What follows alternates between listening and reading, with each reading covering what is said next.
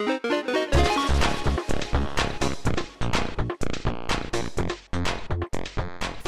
listening to UX Podcast, a monthly podcast from Stockholm, Sweden, with James Royal Lawson and Per Axbom, moving the conversation beyond UX.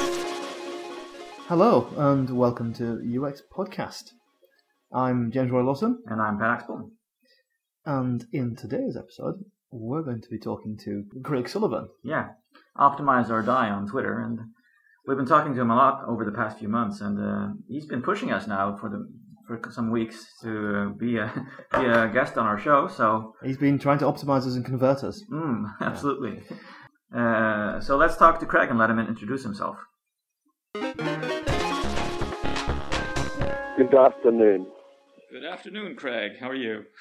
I'm good. I, I'm very happy. It's been a, a good week. I've just checked in with most of my team, and things are actually going really well, which is which is excellent. It usually means something bad is about to happen. Probably yes. They're hiding the truth from you.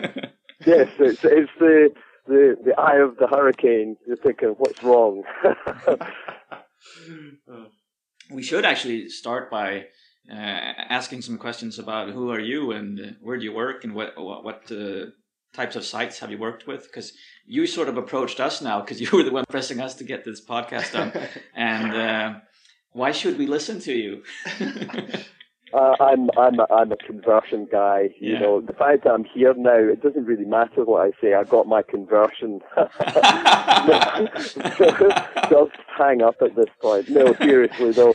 Uh, no, I was interested because I've been um, uh, watching you guys on Twitter and, and reading the stuff that you were reading and sharing, and thought these guys are like-minded. They're not taking just a singular sort of discipline approach to solving these problems of optimization and uh, uh, and, and improving sites from a business and UX perspective.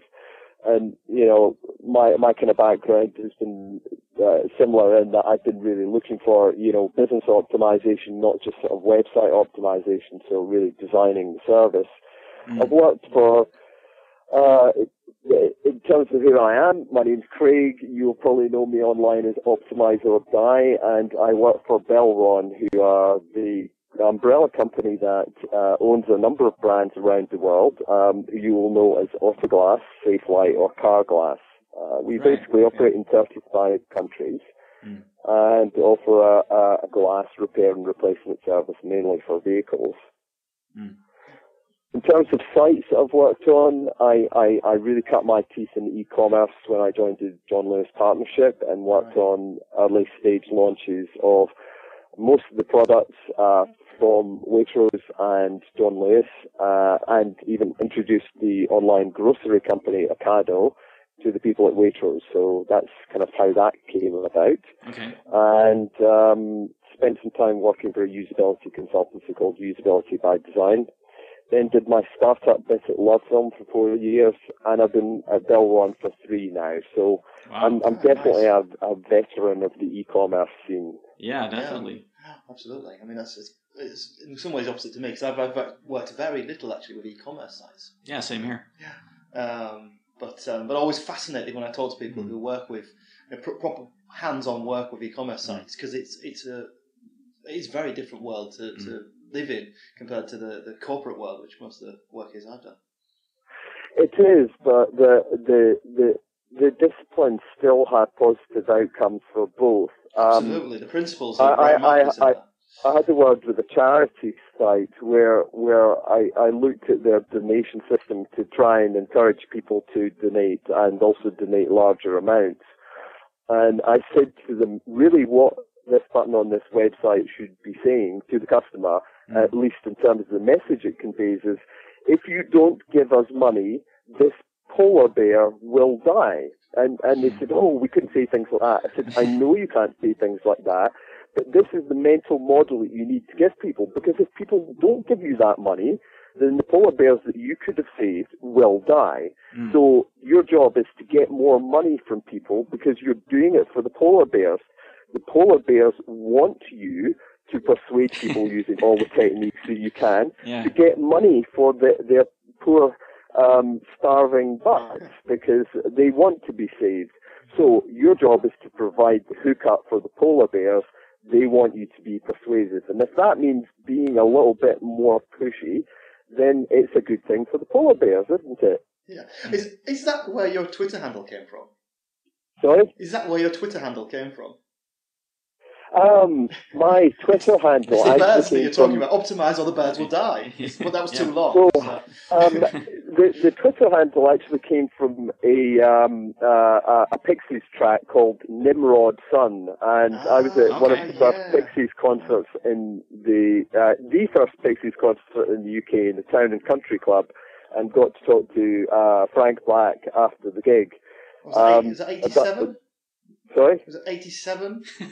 Yes, about about Yeah. then. I still have the ticket. I'd have to check. Yeah, God, I'm But, jealous. uh, it- I was, I was bruised at that gig. All my shoulders and arms at, in the mosh pit. yeah. Uh, it was just, it was absolutely, I was destroyed the next Oh. day.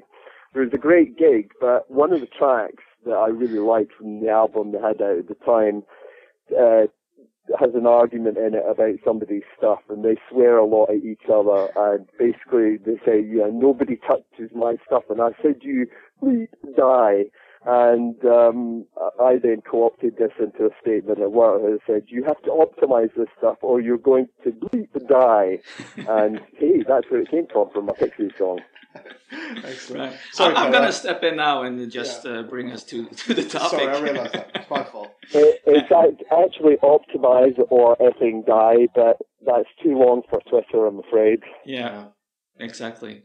So you obviously are the conversion person to be talking to, and um, we've all, all three of us actually have been have been tweeting a lot about uh, mobile versus native websites uh, or native apps, and uh, we've sort of been bashing on Jakob Nielsen as well and his uh, posts on useit.com. And uh, what we really want to talk to you today about is how do you go about creating a, a mobile site that, that really rocks? Because uh, I've seen some figures coming from you, and you, you're saying basically that uh, the conversion rates for, for mobile sites are, well, extremely much much higher than than for uh, native apps. Yes, uh, I w- I wouldn't say that conversion was necessarily higher. Mm. In fact, I think the slick experience supported by apps Mm. can get you a very good conversion rate. I think the fundamental problem that people start with is that they don't find out where the customers are. If you're opening a restaurant or a retail store, you will do your research to make sure that there is footfall, that people will actually come past that store, that Mm. people will drive there, that in essence there is the business opportunity. And you have to do the same with your apps or mobile strategy. Where are people looking for you? Uh, if you're Angry Birds, then a lot of people are searching for you in the App Store. You know, if you are IKEA, then a lot of people are probably searching for you in Google, not in the App Store. Mm. So go where the customer traffic is. Yeah. Now, one thing that people don't analyze often enough is how many mobiles actually come into their site right now and what happens to them. And I would say what, one thing that underpins this is that there are some anomalies I've detected in Google device detection, which means that people may be undercounting their figures slightly.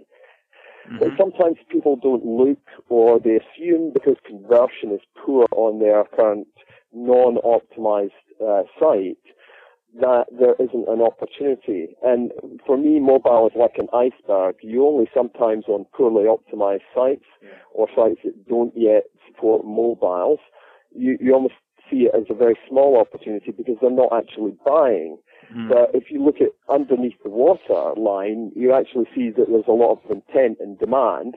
If only you gave them an experience that actually works. it possible, yeah. It's, ju- it's Yeah. a bit of a chicken and egg thing that you know you say that well, you know, this, they, they don't they're not buying, so we don't bother need they won't need, don't need to care about them. Right. But if you cared about them, they might start buying.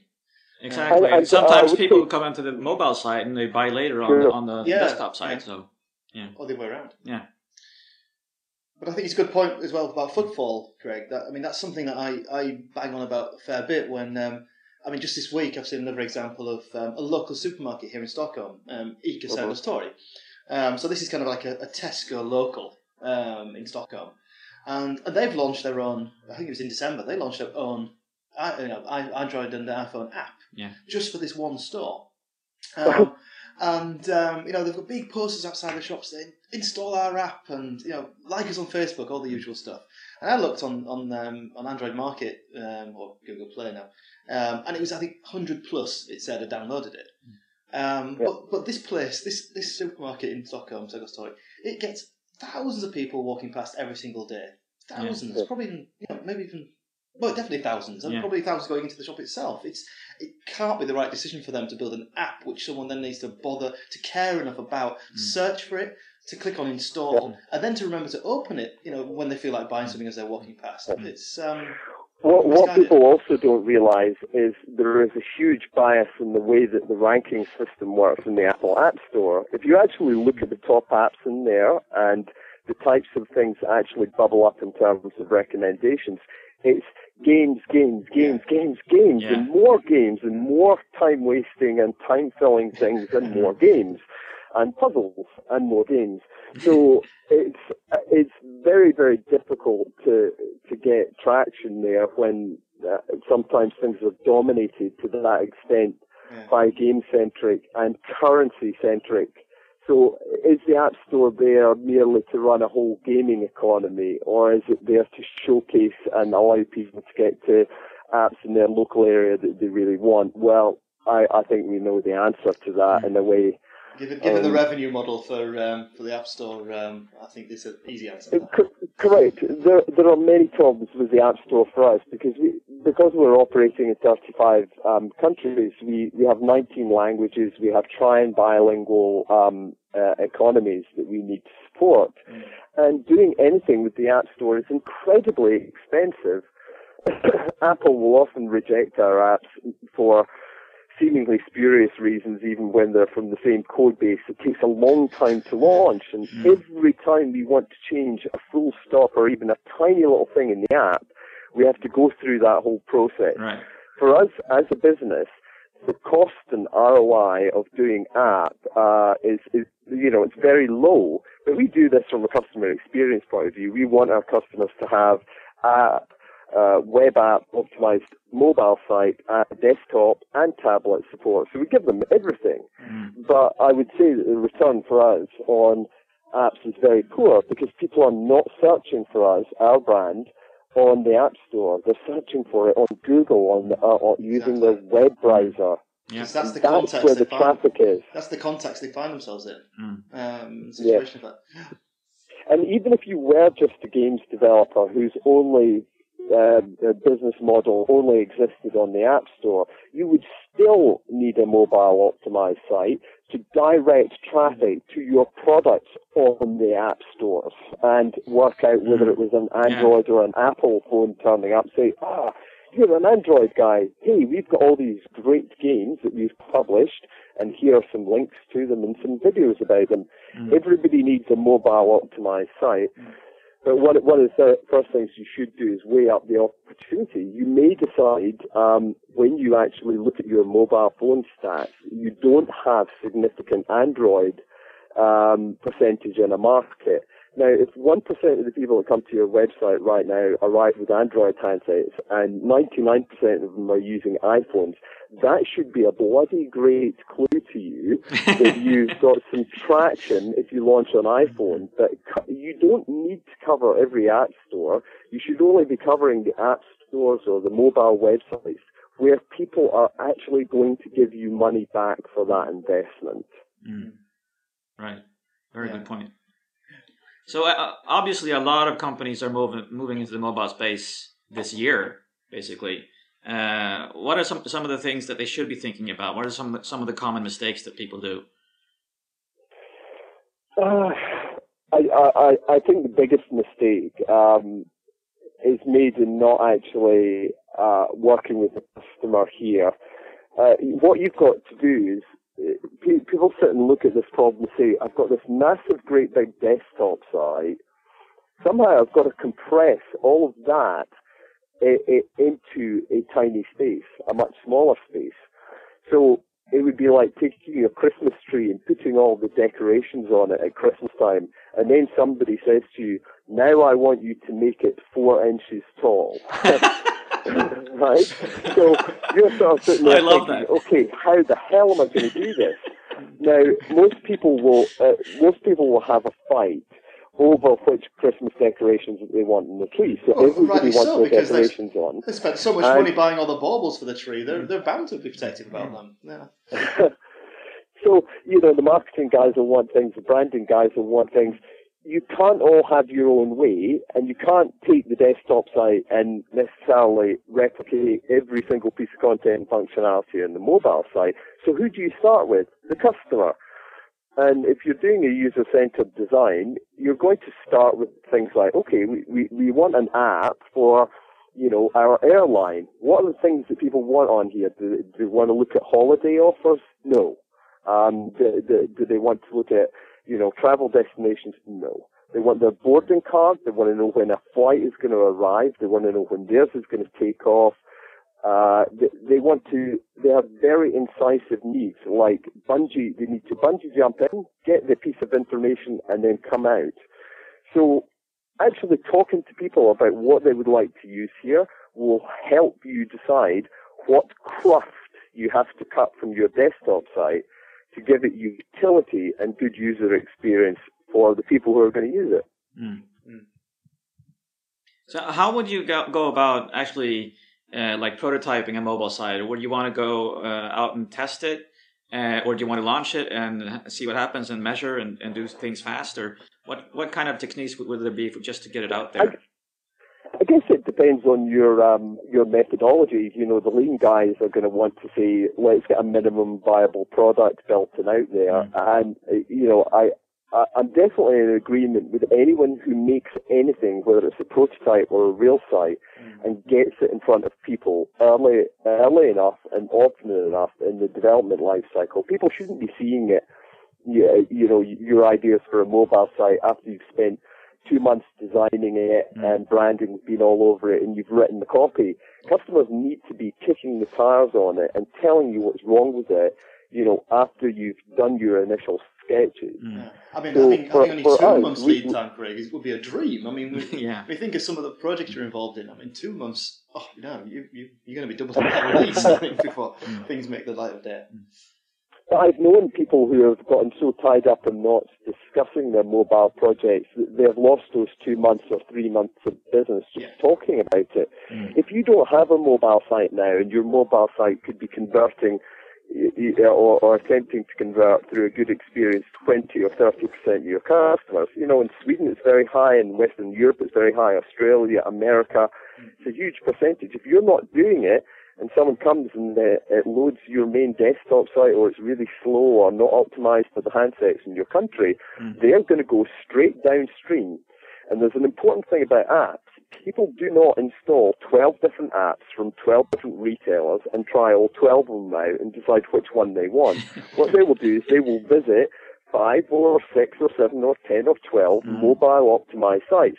And the first one that they hit Yeah, that actually works and has the thing that they're looking for and is persuasive, has a good user experience and is fast, is the one that will take the money. So if you are not in that trickle down somewhere uh, and don't have a mobile optimized site, 25% of your business is finding a nice home in somebody else's balance sheet. So I mean, what you're saying there is like, I mean, it's, you've got to you, you've got to have a mobile site available because people are going to look for them. You've also got to to um, pres- purvey a, s- a- to a big enough sense of trustworthiness, um, and it's got to work. Yes, uh, uh, absolutely. Um, I, I, getting back to the earlier question about the prototyping, I, you know, I, I really urge people to build straight into HTML for mobile sites. The, the mobile browsers that are out there now are all running one browser. A lot of people don't realize this. It's running a browser called WebKit. Yeah. And it hmm. means that developers actually have an easier time writing for high-end smartphones than they do supporting the desktop browsers that come to your desktop site. So they can do some great stuff really, really quickly. Hmm. Yeah. And what we do with our developers is we, we will knock together an HTML prototype and based on our sketching, and then we will get customers in and actually using it, and they will tear it apart. Exactly. Uh, and we will be depressed, and we will go back to the drawing board and improve it every week. Yeah, I've done my, I've end done my up with tracking is- testing, Craig, as well. But- with exact, I've done my tracking testing with the same kind of idea that I, I, I encouraged the company I was testing, well, the company that was developing this um, um, product. Um, I said, "Oh, do this as a prototype so I can I can test it properly with eye tracking with users." Because they originally had just done JPEG pictures um, as deliverable, and they said, "Well, no, that's really that's really not going to get the right response from from users. I mean, showing them pictures isn't going to work. We need to see what happens." And, and Yeah. you're exactly right what you Mm. say. The the results we got back were you know surprising for them. Mm. And just actually, We- we- for, for me, getting sorry, feedback, feedback from clients actually is much much easier. Also, Yeah. uh, in a prototype than with actually with this with the wireframes or Yeah. with anything. Mm. Just I'm, I'm in a project right now where all of a sudden this customer is caring. We've done all the specs and wireframes before, but as soon as we get it into the prototype, then they see what we really mean. Yeah. Yes, and I, I had a long conversation uh, online with someone about wireframing. We we we got into the trap of basically uh, making wireframes shadow absolutely every tiny design change that we were making as Yeah. we went through the product, and now we've thrown away that idea. So when we built our mobile site, we had no documentation really of how it would end up. Um, we had no idea what features would finally be in there, what the copy would look like, what the menu items would be called. Uh, Mm. You know, some people will call us crazy. How can you actually Yeah. go into the product where it's so fluid? But actually, the analogy is like a tanker. Uh, traditional IT and, and, and non-UX is to set the course, and the tanker goes towards the, its island destination. By the time it reaches there, the tides have moved, the markets have moved, the tanker is 200 miles away. It then turns around and sets course again. And, you know, after five or six attempts, it might actually get to the island. Whereas in an agile and user-centered fashion, what we're doing is the product is actually being shaped all along and course corrected towards the island of joyful customer experience, where the product actually is what they want it to be. It uses the words that they understand, the menu options that they want in there, and all that other rubbish that everybody in your company wants to put on the mobile site is simply not in there because they've Mm. told you they don't want it Yeah. Right, like that. use them. You know, the products should, the story should be told by customers, and your products really should be not designed by customers, but informed by uh, insight from those customers. You're right. I mean, there's, here's where you throw out that, that Henry Ford quote about if I'd asked my customers what they wanted, they wanted faster horses. Yeah, So exactly. you, yeah, but you've got to, Yes, you've what- got to what- provide them with the right yeah. inspiration to to to go forward. Do you Well, actually? You're, you're, right, you're right to mention the doing and saying thing because we all know from observing people on tests that what people say and what people actually do are very different things. Mm, exactly.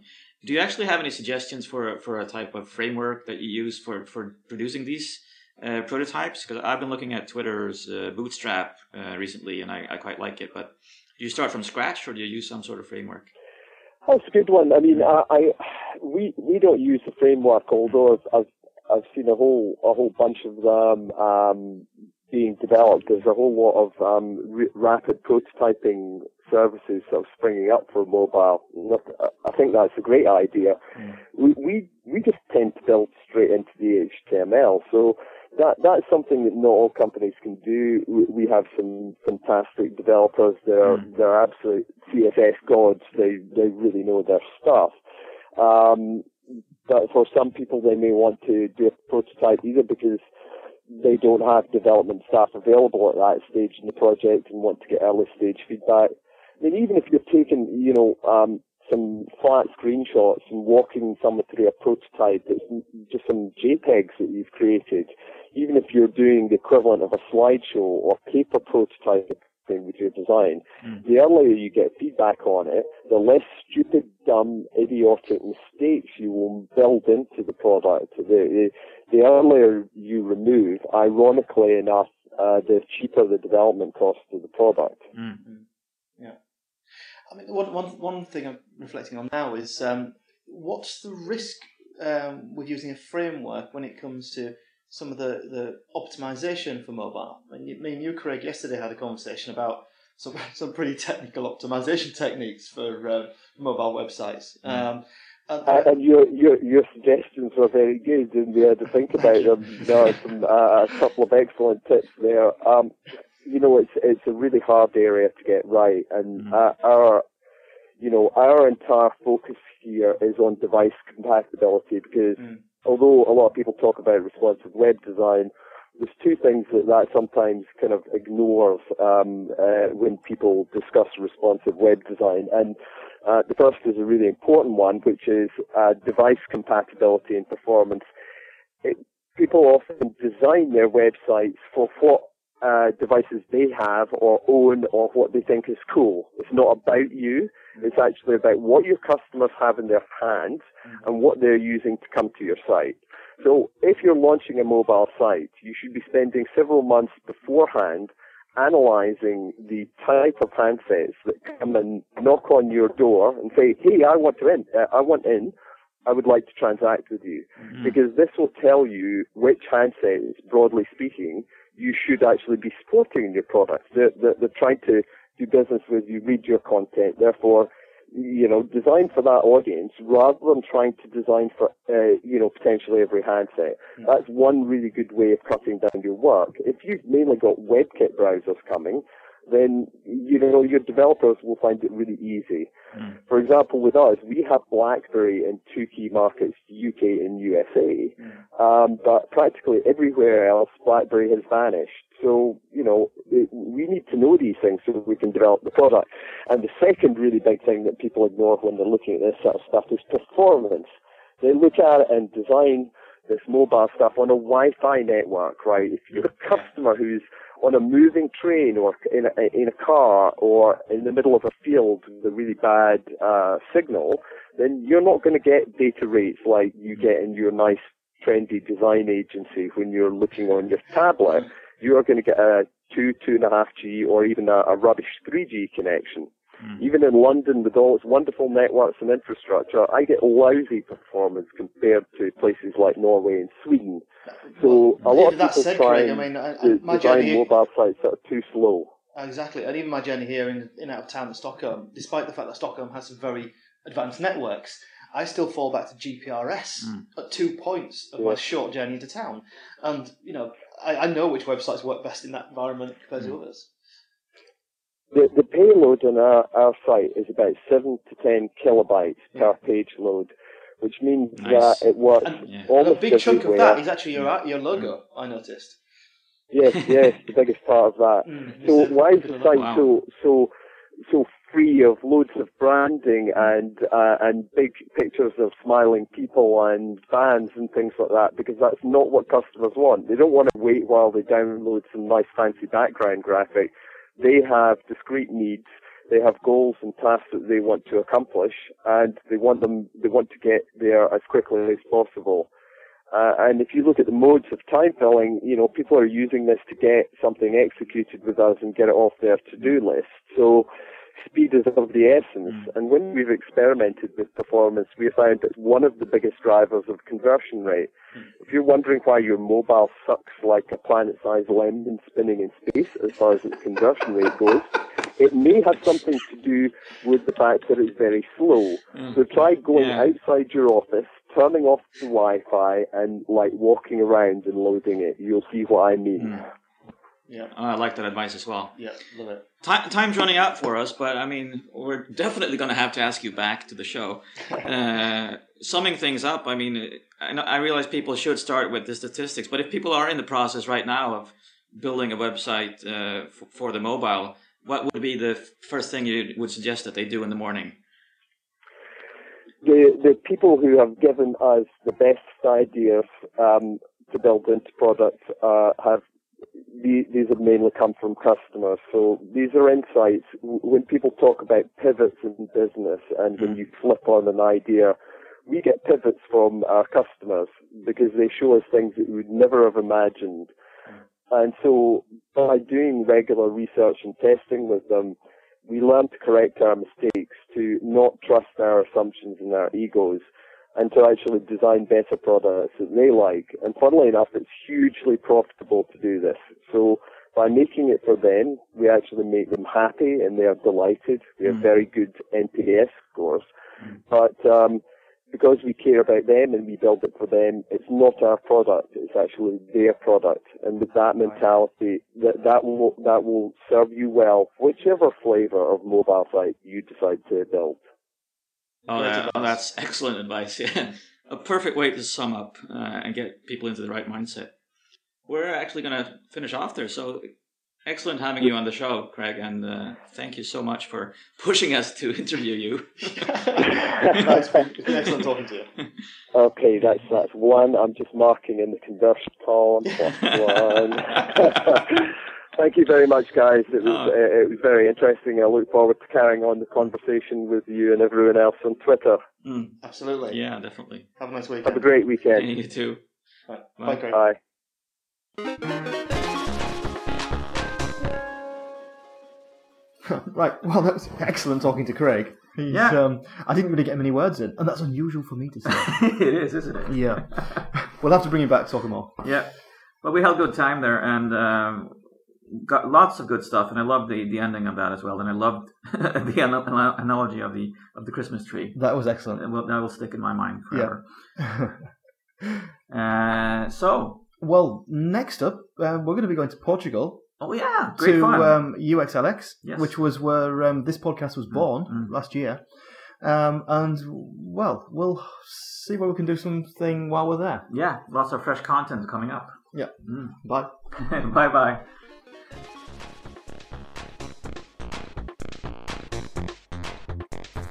You've been listening to UX Podcast with freelance consultants James Royal Lawson and Per Axbom. For more information or to subscribe to this podcast, visit uxpodcast.com.